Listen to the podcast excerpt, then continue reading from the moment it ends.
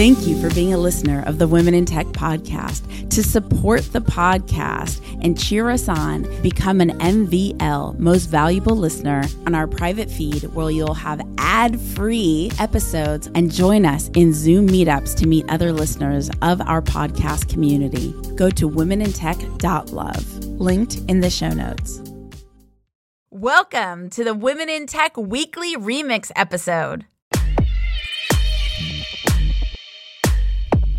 My name is Espree Devora, host of the Women in Tech Show. The show means a lot to me. The reason why I wanted to create the Women in Tech Show is I wanted to create a positive piece of content, something where people can listen and say, if she can do it, so can I. To connect and collaborate with extraordinary women in tech around the world, remember to go to the Women in Tech Facebook group at womenintechvip.com. That's womenintechvip.com. The best business resource I have is my mentor's private Facebook group. I've never found a community that cares more about one another's success. It inspired me to create the same thing for podcasters. If you're a tech company or startup looking to grow your podcast audience, I created getpodcastlisteners.com, a private group specifically to discover how other podcasters have grown their audiences so we could do the same. Check out getpodcastlisteners.com. That's getpodcastlisteners.com.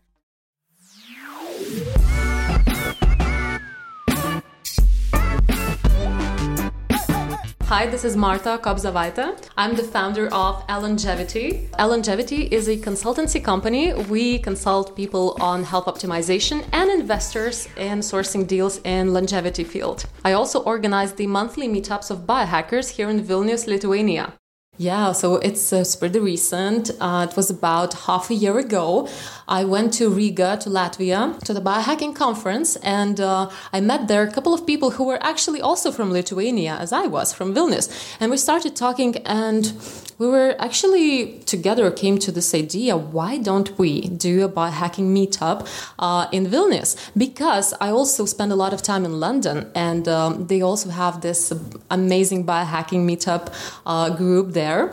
And so everything just kind of, you know, dots connected. I said, well, they're doing this in London and it's amazing. We can actually do something like that in Vilnius. And yeah. also my teammates, they were also thinking about this. So we just came together and we started doing it. And it's been great. Yeah. We attract a lot of people without even advertising it a lot. Nice. Actually, it's, you know, 70 people, 90 people show up every month. So I think, you know, we also try to discuss all the most the hot topics, everything that is valuable that you can really, you know, do hands-on things. You can actually go and do something after the meetup. What are some like if you could give us five tips, like biohacking tips? What are five tips? Maybe it's technologies, maybe it's ways of thinking. I mean, anything related to biohacking. What would they be? Well, you know, I don't have like my own five uh, strict tips what you have to do, but I think, you know, you have to focus on uh, noticing what you do, what you eat, how you react to things more, because people don't really take care of themselves in that way that they don't pay attention on those things. So I think, you know, start noticing first and then really make goals of what you want to do. Do you want to lose weight? Okay. Do you want to gain weight? Okay. But like do it healthy. So, you know, the results are sustainable. Don't get carried away as well because I see a lot of biohackers, unfortunately, that are taken away by numbers. They're so quantified yeah. themselves and everything that is a little bit wrong is just absolutely, you know, throws them into negative state. Oh, right. I, you know, I ate something wrong and then now my day my day's rude. Right. So don't get carried away. Just you know, take it easy. So this is the you know.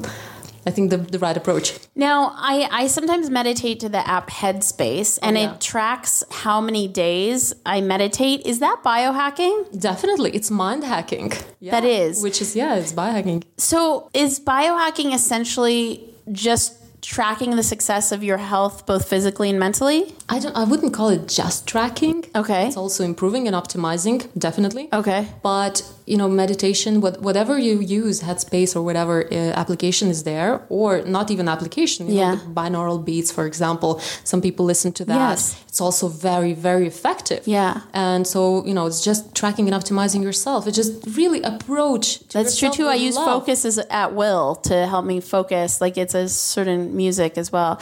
I- I just never thought of any of these things as biohacking. Biohacking sounds like such a scientific. Sounds like there's supplements involved. It sounds like there's spreadsheets involved. So it's not necessarily that. No, definitely not. I mean, if you're not a spreadsheet person, I'm not a spreadsheet person, you know? but some people are, which you know, it's fine.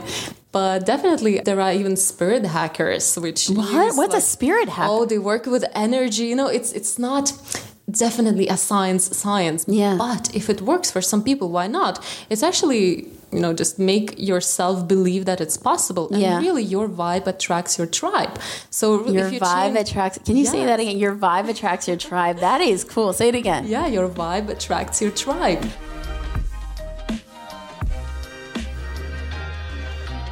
Hi, this is Lisa Moyle. I'm co founder and director of strategy at VC Innovations. We are a disruptive media startup and we work across what we would call the innovation industries, but primarily across financial services and fintech. And we're based in London, England. Yeah, I think just talk to people and learn and and listen. And for me, because I come from a financial services background, some people come into it from you know a purely tech side, and they're like, "Yeah, I can do this. I'll use tech, and I'll do it so much better." But I think you have to understand your industry, Yeah. right? Whether that's financial services or you know the same would be true if you were going into retail or health. And I think you know, there can be an arrogance to tech, like I can just solve this problem. But I think domain expertise, domain knowledge is crucial. Learn the regulation because eventually it will come and hit you in the ass if you don't. And just listen to people who have been in the industry for a long time. You may want to do things differently, which is the whole point. But uh, you know, take some time to learn from people who have been in the industry for a long time. You know, kind of learn who the key stakeholders are, learn how the industry works, and then you can come in and probably solve problems much better. And what insights would you give someone, an American specifically, looking to move from America and let's just say to London? What's a couple things you wish you knew that you know now? Gosh, that's such a. I was just telling someone yesterday at FinTech Inn that when you first get to London, you're like, okay, well, you know, things look a little bit different, but, you know, we all speak English. It's not that much of a difference. And someone told me years ago, you'll think that in the first year, and then you'll be here for a few years and you'll think, actually, this place doesn't make any sense. so, you know, like anywhere, you kind of have to take the time to figure out how things work, right? Mm-hmm. Like what the drivers are, you know what the kind of key people that you need to know are so sometimes you know if you come as an english speaker you think yeah no it's all the same i got it sorted it's not the same it's like if you go to any other country you know you mentioned indonesia if you go to Yeah. indonesia you need to learn the lay of the land Yeah. and i think the same is true if you're coming to set up in london or if you're coming to set up in vilnius wherever you go And take I- some time and like you know do your research And it's also the culture of communication. Yeah. For instance, even tonight, I was calling a person by a nickname and I meant like no harm in it. And it was, I was calling another American by a nickname. And one of my friends didn't know if I was being insulting. And, and I wasn't, but I stopped with the nickname because I understood that they were just being respectful to their friend, you know, and it was interesting. I was like, oh, wow. Like in another culture, you don't even know when you're joking. yeah. Yeah. i mean that's the thing about you know some things just don't translate from Yeah. one to the other Yeah. it's like you said, sometimes you just have to take the time, listen, and learn. Yeah, you're going to make mistakes. Just like if you encounter someone who's from somewhere else in London or wherever, you know, in the US, you know, some of the things they say might be clunky or just seem a bit, mm-mm. Yeah. but you know, you probably have a certain sympathy with them, right? Yeah. there. So it's just take the time, listen, learn. Don't just go in like, I know how to do Yeah. everything better because Yeah. where I come from, we do it like this. Yeah. And I think that's true, you know, if you're going to London or wherever you're going, take some time, listen, and learn. It's funny tonight. One of the Lithuanians was saying he lived in San Francisco for three years, and he said the first advice he got from a venture capitalist when he got to San Francisco, he said, "Don't ask for permission, ask for forgiveness." Yeah, yeah. like that's such an American way of Yeah. doing things, you know. And so, like when I was in England a, a few months ago, I had to learn the dynamics of. It was hard. Yeah, because it, It was seems really like it should be easy, but then after a while you realize, okay, well, it's just a little bit different. Like Yeah. the way they communicate, the way you ask questions. Yeah. you know, it's it's just a little bit different, and you still have to be like your authentic self, and most people will be fine with that. But you know, my thing is always just take a little time to like stand back, listen, and learn. Yeah. and that serves you well in the long run. This is uh, Yekaterina Zvorikina. I'm founder of uh, Meet Me. Uh, it's a biotech startup that specializes on mitochondrial health. We have an algorithm that uh, uh, gives you personalized recommendations uh, based on your mitochondrial analysis. We're based in Moscow, Russia. To believe in myself more, because I think for women in tech, it's really important to believe in yourself. Uh, when I've been here in Baltic Sandbox, I think all the meetings they were so different in comparison to just general uh, startup meetings. For example, if somebody has a question to the audience, it's silent because women are so insecure about just if I will be stupid with this Totally. answer. They're always silent, and it's really great that we have this opportunity here to be more confident. Where can people find out more and connect with you online? Uh, for now, I have my personal uh, page and Do it. Yeah, Sh- yeah, share with everybody.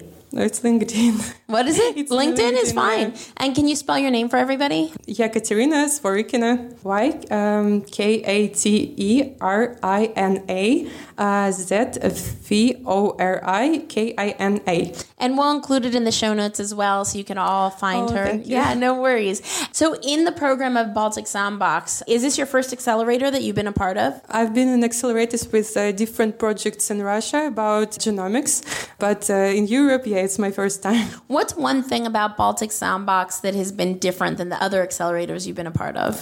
I think it's more like a family style. It's a really so untoxic. There is no competition. All the other startups are really nice, and Yeah. uh, we give a lot of advices to each other, and the mentors are really nice. Definitely. What is your favorite tech tool, software, hardware, mobile app? Just one of them. A website, could be productivity, something that you use all the time. Actually, I think I use a lot of MATLAB. It's uh, a technical thing for statistics. MATLAB? Yeah. Is it an app or a website? It's an, a, a tool for computer for programming. Math for, Lab. Yeah, for statistics because I use it for my job. Or also I do some designing for uh, scientific uh, papers. Uh, so I use a lot of uh, Photoshop. And if somebody wants to follow the steps that you've walked in to get to where you are today, like if they want to master statistics and really embrace the world of mathematics, what would you suggest that they do? Should they go outside of school? Is there certain books or resources that you've studied to help you get to where you are today? Mm, I think it's uh, Coursera. Of course, it's obvious. Uh, Coursera. yeah, I Can you tell found, us what Coursera is? It's um, the website where you can find a lot of online courses from different universities. So just uh, I, I found some courses in Russian because it's easier for me in uh, programming, and I just uh, ran through it. And of course, uh, be curious, do some uh, stuff that is really interesting to you. Try to code something that you really need, that you really like, because doing some real life use cases is really important. And you don't need to have a master's degree in programming to work in this field. And uh, of course, you need it a lot.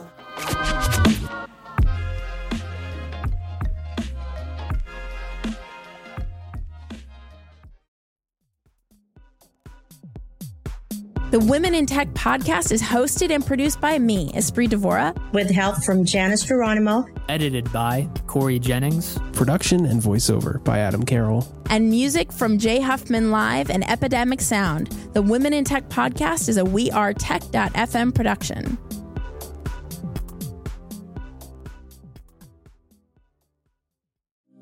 Thank you for being a listener of the Women in Tech podcast. To support the podcast and cheer us on, become an MVL most valuable listener, go to womenintech.love, linked in the show notes.